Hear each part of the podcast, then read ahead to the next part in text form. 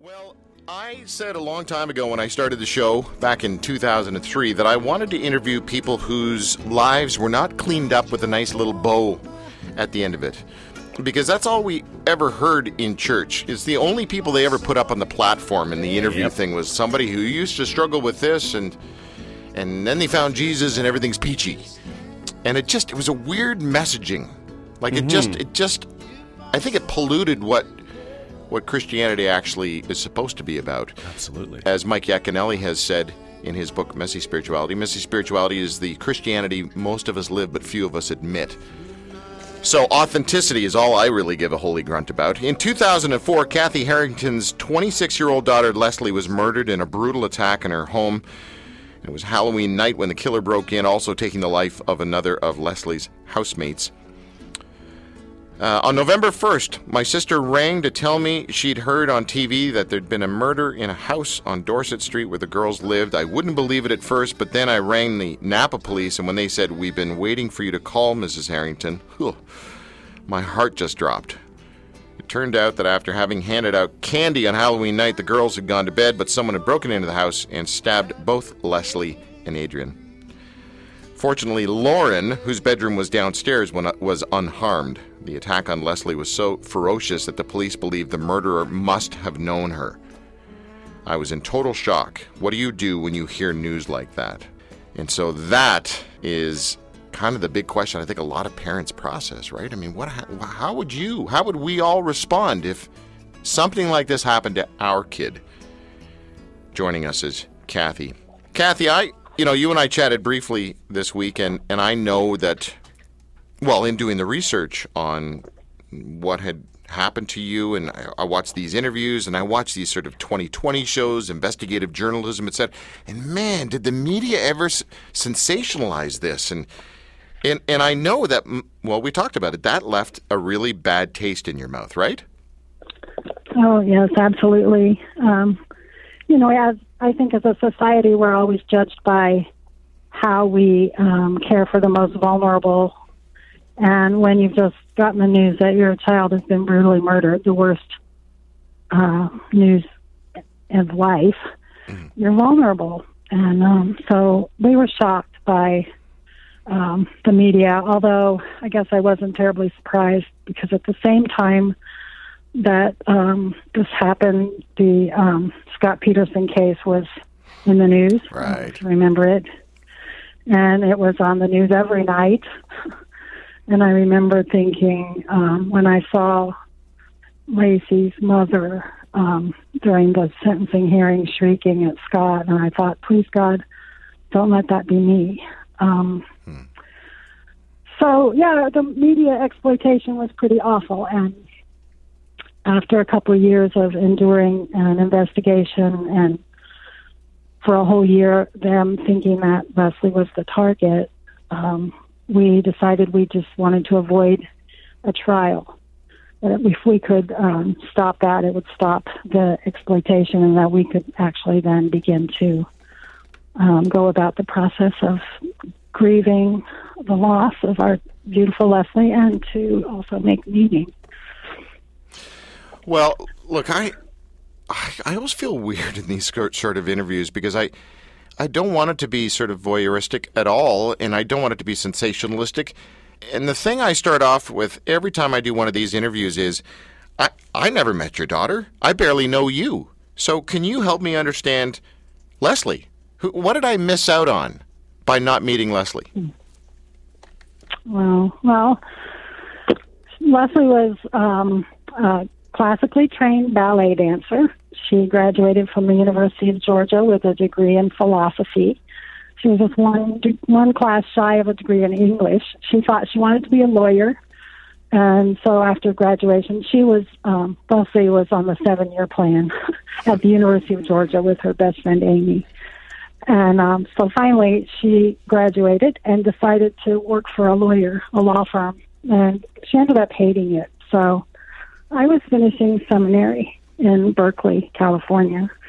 And um, she'd been out to visit and been to the wine country. And so I just suggested she come out and spend the summer uh, getting a job in the at a winery pouring wine or something, and then maybe take the LSAT or figure out what she wanted to do. Mm-hmm.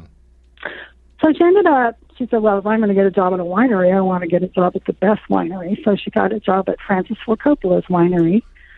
Um, Niebaum Coppola was what it was called at the time.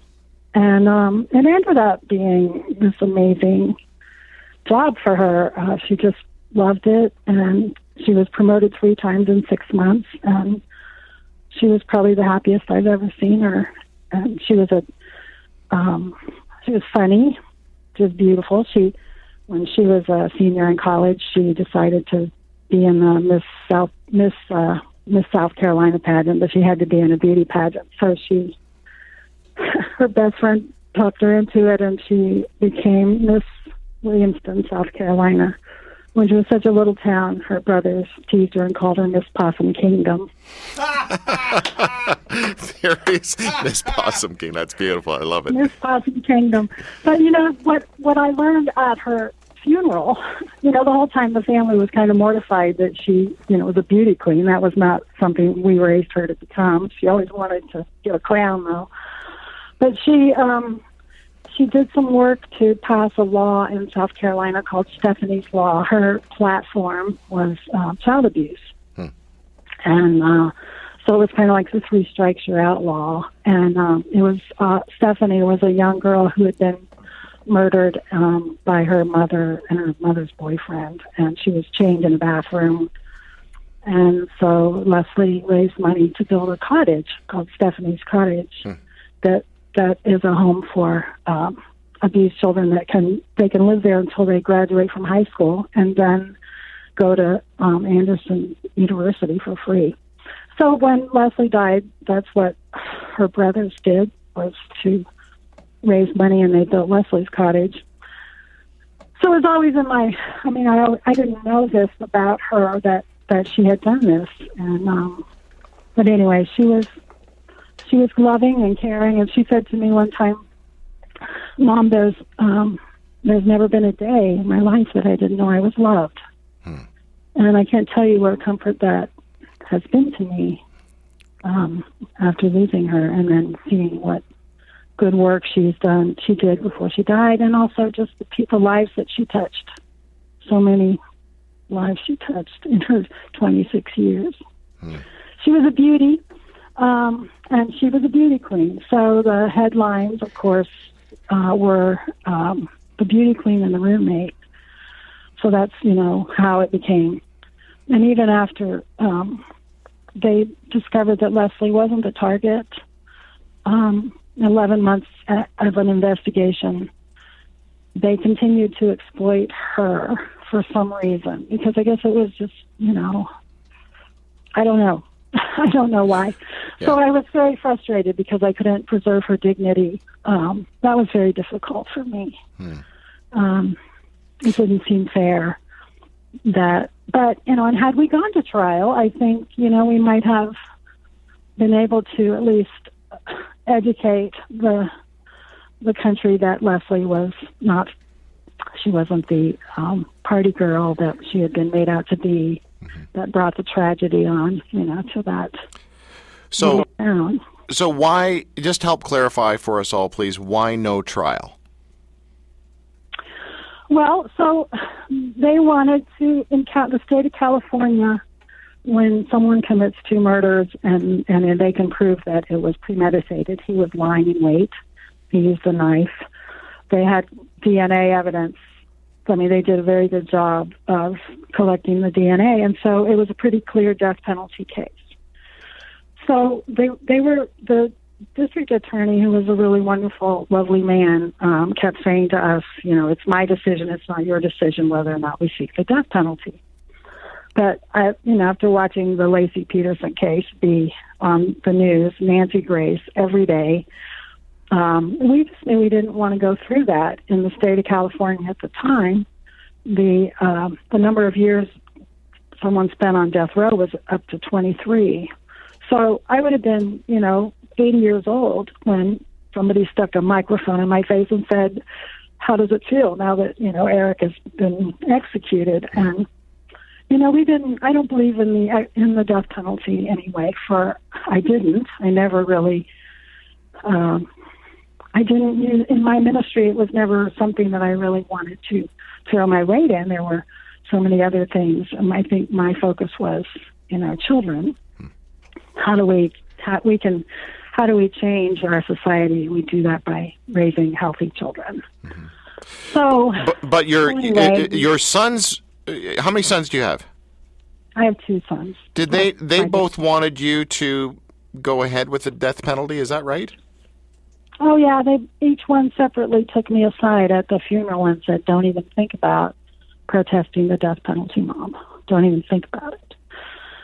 So, so that was a real dilemma for me, and so in in that trying to figure out and feeling really bad about that, I got in touch with Sister Helen Prejean, and she was really really helpful. And she she said, "Of course, your sons want the death penalty. I mean, of course, they want the ultimate punishment for the murderer of their sister.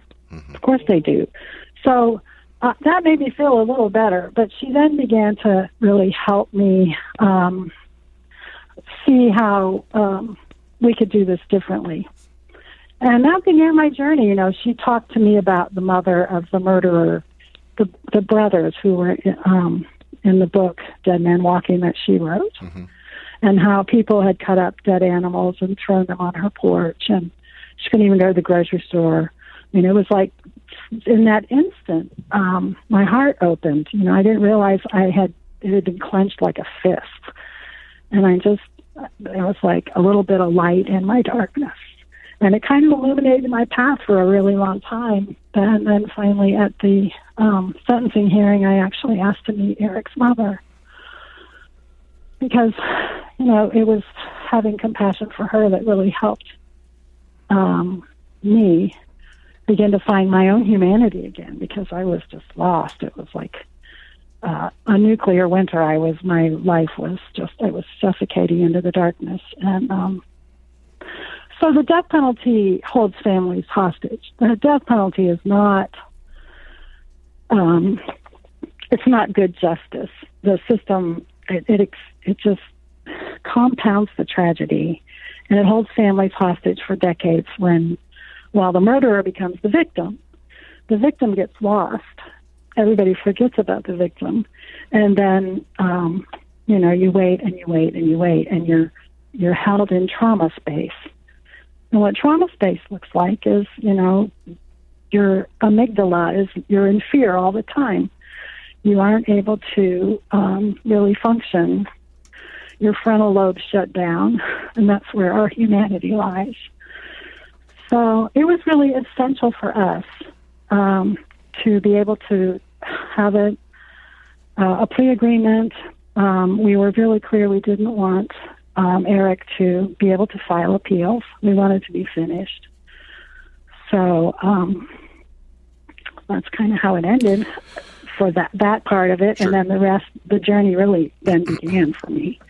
I I can only imagine that in your position, you must have battled uh, strongly with the whys. Like, what kind of obsession happens with the whys? Why did this happen? Why did Eric do this? Why my daughter? Why? And then tying also into is there a God and why does this? I don't, you know, the, the whys, I would imagine the whys must have uh, paralyzed you a little bit. Yes or no? Oh, sure. Um, you know, I was, I never really got angry at Eric. I was really just too brokenhearted. Um, and being a, having just finished seminary, you know, I I kind of understood the whys. I really I began to um, want to know why how our country had gotten to this place, and I started to recognize that you know we we've kind of gotten to where we've turned murder into entertainment. Hmm. So I started doing I started doing research about that, um, and research says that you know, 12 year old child in our country has seen over 8,000 murders on TV and more than 100,000 acts of violence. Say that again, please. Kaethe Weingarten wrote a book called Common Shock, and she said tw- a 12 year old in our country has seen over 8,000 murders on television and more than 100,000 acts of violence. She says, by then he just zones out. It rolls off like Teflon. So this is what I started trying to understand. How did this happen? And then I started recognizing hope. I took, um, I started studying restorative justice. Um, I read a book called um, From Violence to Blessing by Vern Redekop. He's a Canadian. You should be very proud of Vern Redekop. Yeah. And he he suggests that if systemic structural violence exists in our society, then systemic structural blessing is also possible. So I started to wonder what would it have looked like the first 48 hours, what would they have looked like after Leslie was murdered if there had been a compassionate response? Mm-hmm. It was, what would that look like if everybody who was considered important got the care they needed, like the family, the notification of the family, of, and also the, of course, we didn't know who the murderer was, but also the murderer's families, they're kind of the hidden victim. What about the first responders? What if, and I think I learned later that in, in England, in London, they have specific police officers that move into your home after a violent a murder and they deal with the media. You know, my mother had to move out of her house because it got, was on the internet before we even knew. Um, and um, they were the media were calling her. They knew her address. They didn't know my address right. because I had just moved to Michigan to start my first church hmm. in Michigan. Uh, now, hold on. Let me just add some context here. Cathy is a Unitarian Universalist minister, and so she's talked about you know being seminary and uh, and, and, her ministry and, and her first church. That's the background context of all of this. So uh, let me let me just ask you, Cathy, being a Unitarian Universalist minister, how do what how does that play into your understanding of of what role God might play in all of this? Oh, good question. Um, you know, I I was I sort of think that you're asking me to be on the show was kind of a gift of grace. I talked to you about grace, not necessarily that I believe in God. I think God is such a uh, difficult word because um, it's just been so overused and it means so many different things to so many people. Mm-hmm. So I would say I don't believe in a God of being a guy in the sky with kneecaps. Mm-hmm. but I believe in, but I know what I experienced, and that was grace. Hmm. And first, it was grace in the way of a form of family and friends. There was a lot of ungrace, a lot of stuff that happened that shouldn't have happened, um, including Leslie getting murdered. But um, but every step of the way, once I made up my mind that I was going to walk that journey um, of hope, that there was grace, and I don't know how to explain it really. Um, well, let me let me follow that up with if if you weren't a Unitarian Universalist minister, you might believe in the anthropomorphization, which is the hardest word to say ever, the anthropomorphization of God. In other words, a God with kneecaps. I think you just said, which was so cool. Um, you, you and then you you might then have an object for your wrath to go towards. So by not mm-hmm. having that that anthropomorphized God, you then really have no nowhere to throw your anger or your wrath, or nowhere to blame. I guess is is, is what we're saying. How, what is that? Yeah. How does that sit with you? Well, I first I think I displaced anger. I displaced anger against the media for quite a while. Okay. Um, a lot of displaced anger.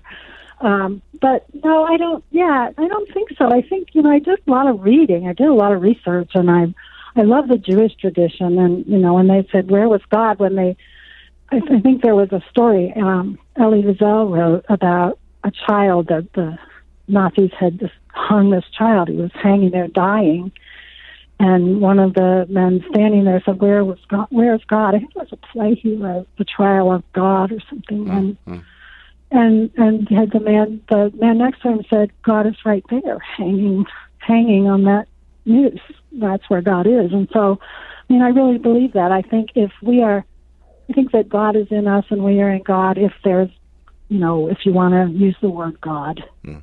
and that every time one of us dies, a, bit, a part of God dies. But whenever one of us has hope, then God is resurrected in a way. Okay, uh, we we have got to talk about the F word here. okay. I mean, what have you done about forgiveness? People have probably thrown that word at you, and you've also then had to look at that word and process it. And I don't even know if me asking you the question is is fair. You know? Uh, yeah, it's okay. Uh, well, first I'd say, you know, I think that's one of the ways we do violence to survivors. Uh, one of the ways, first ways is, you know, can you just move on? Shouldn't you be over that? Shouldn't you just forgive and move on? right. And, and so, and I think part part of that is people's discomfort with, you know, hearing about it and and the denial they use to protect their own sense of safety. You know, I think that one of the problems that I had when Leslie was murdered was how many people wanted to kind of blame her. You know, she must have done something to make this happen. You know, those of us, those other folks who had beautiful daughters wanted to be sure their daughters would be safe as long as they followed the rules. Mm. Well, Leslie was completely innocent victim here. She hadn't done anything to deserve that. So, but it's human nature. You know, when someone gets lung cancer, the first thing we say is, "Did she smoke?" Mm-hmm. You know, so I think that that's human nature for us to want to just move on. But forgiveness, you know, I really have done research. I read the book The Sunflower three times. I went to Auschwitz with Bernie Glassman, a Zen Buddhist, and for five days we we chanted and and sat on the selection site. And in the book The Sunflower, you know, they debate about forgiveness and I I don't know. I don't know. But I remember when uh, shortly after Leslie was murdered, the Amish schoolhouse tragedy happened, mm-hmm, mm-hmm. and the man went in and shot. I don't know how many uh, innocent children. And the first thing the Amish did was go take food to his family, you know, and forgave him. Wow. And I went to my grief counselor office and I went, damn the Amish. How yeah. can do that?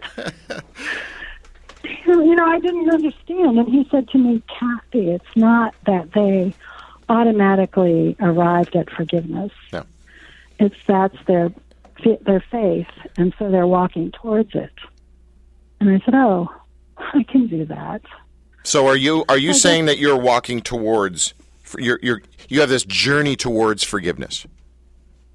Yeah, but I don't think it's a destination. You know, I think, I, I mean, I know that there are days when, and I have deep compassion for, for Eric's mother, for Eric when he was a child. I believe that he was abused by his father. I think that, you know, here's here's this child that grew up angry, and I think there were drugs involved, and you know, it had nothing to do with my daughter. It had everything to do with his pain and so I can forgive that. But then, you know, like right now it's Christmas time, and you know, I my daughter wanted to have four boys. My heart ached to hold those babies, you know, and so I think on some days I could forgive, but some days I can't. So I think it's it's a journey. So I walk towards it, and um, and I think Sister Helen was so great in helping me. She she said there are two arms to the cross. Jesus asks us to stretch. Now, I grew up as a Christian scientist, and so I, I really love the teachings of Jesus. I don't think I don't think Jesus was God. I'm a Unitarian, not a Trinitarian, so therefore I don't think he was God, but he was the Son of God, and I and his teachings are, you know, you can't argue with them. Mm. So so that's what I've done is to try and stretch mm-hmm. and to remember that as a universalist, if there is a heaven, I believe that everyone will go there. Mm-hmm. Yeah. including Eric. Okay, well, that, okay. So let me let me bring this down to a sort of a meat and potatoes reality, which I'm not even sure why I said that, but I, hopefully you understand what I'm saying. Um, sure. So, whatever town you're living in now, Chattanooga. So let's say you're walking down the street. You know this. You know where I'm going with this. You know, go around the corner. Boom, there's Eric. You're face to face. For whatever reason, he's out, and and you're face to face with him. Imagining that scenario, what what happens inside of you? I guess I'd be scared at first because I I have the opportunity. Part of our plea agreement is that he agreed to sit with, down with me with a uh, facilitated victim offender dialogue, and I haven't done it yet. I mean, I I'm still afraid to face him. So I first of all I would be afraid, Okay. but there's not a whole lot, you know, left for me to. I mean, I'm pretty bold, so then I would say, why? What happened? Because what I want to know is, you know, Leslie, did she did she she got up out of her bed? He went in. She was the first victim. He stabbed her in a. They said a fatal wound in her back, but somehow she got out of bed and went into Adriane's room, and that's where she died. Did she go in there to help Adriane? Was her last act an act of courage? I mean, I don't know. I guess I'd want to know that if you could even answer it.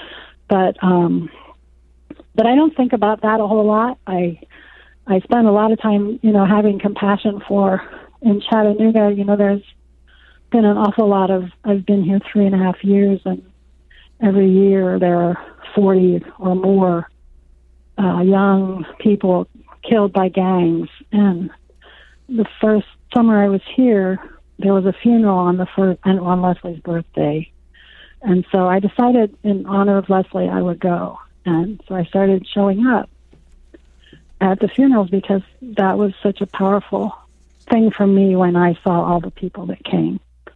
People I didn't know, people who loved Leslie, you know, and so I just went, and and ultimately I became a police chaplain.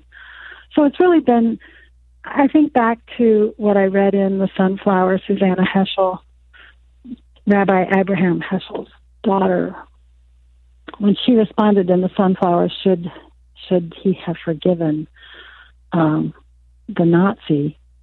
She, her father wrote, "The blood of the innocent cries forever," and she said that should that blood cease to cry, humanity will cease to be. But maybe the issue isn't forgiveness, but rather how the victims and their descendants can live without bitterness or vengeance, without losing their own humanity. And I think that's, I guess that's been my journey. And if if that opportunity happens and I get to meet Eric, um, I think it would be very, I think it'd be unlikely that I wouldn't feel sad for him or have compassion. Forgiveness, I don't know. I mean, I just don't know what that word means. I think it's a destination. It's not a destination, it's a journey, and that every day I get up and I choose life and I say, okay, today I'm going to choose life and not be bitter. And it's hard. I mean, it's still, I was really, um, really informed by um, one quote from Anthony de Mello, and he he tells the story of a woman who went to the master to get help to overcome her grief from the death of her child, and the master said to her, "I cannot wipe away your tears. I can only teach you to make them holy." And I guess that's really what I've been doing in in Leslie's honor. Um, every day. You know, I have the day and she doesn't. So a friend of mine wrote a poem and her in every every section began with what does love do now? And I guess that's really been my life kind of as a prayer, what does love do now? And I like that. in I like that a her- lot. Um, Cathy, I, I don't know. I, I guess from a from a parental point of view, you know, I, I have said this so many times on my show that I have this sort of uh, arrangement with if there is a God, this is my arrangement with a God that I'm not sure exists. And here's the arrangement. The arrangement is okay, fine. You, bad stuff happens to good people. I get that. But I'm telling you right now, if something bad goes down to my kids, then I'm done. I, I'm slipping into some sort of atheistic nihilism. I'm done. How did you get close to that edge at all? I well, I did. You know what happened to me? I was doing um, street retreats in the Tenderloin of San Francisco, and winding up in St. Boniface Church, this amazing Catholic church where they let the homeless people sleep on the pews. And this particular week was Holy Week, and it was it was the Holy Week after Leslie died, so it was just a few months. And I found myself in St. Boniface on Good Friday, having never experienced a um, Good Friday service, the Stations of the Cross. I was I was in tears through the whole thing. And when and what I realized for me what the what the resurrection means, the cross, as we went around the stations of the cross and you get to the place where Mary's holding her dead kid. You know, I was really jealous of Mary, you know, because her dead kid got to be God, yeah. and there was no meaning in my daughter's death. I, you know, that was that's been the hardest part is to make meaning, but but for me, she's there, and that's halfway through it, you know, and she's holding her dead child and at that point, she had to make a choice. And I did too. And it was like, I could, you know, stay in bed. I could get drunk every day. I could do whatever it takes to be angry and bitter and hate life. Or I could do what Mary did, and that is to choose life. And I think that's what she did. And that's to me what the resurrection is about. It's not that that a dead person got up and walked. It's that the people that loved him got up, chose life, and said, "This is." They made meaning. If mm-hmm. Sister Helen Prejean said to me, and, and I would say this to you, if your do- a child, God forbid, someone you love is murdered, she said, Cathy, Jesus, when Jesus was murdered, the disciples had to make meaning, and so they wrote the Gospels. Now you need to write Leslie's Gospel. Hmm. And that's essentially what I've done, and that's to me the meaning of the, the resurrection is choosing life every day. And um, and you do, you will. I mean, because I can't imagine that um, that you would not, because otherwise you won't. You can't breathe. You can't. Yeah. yeah. Can't get out of bed. Well, Cathy, you and I could chat forever.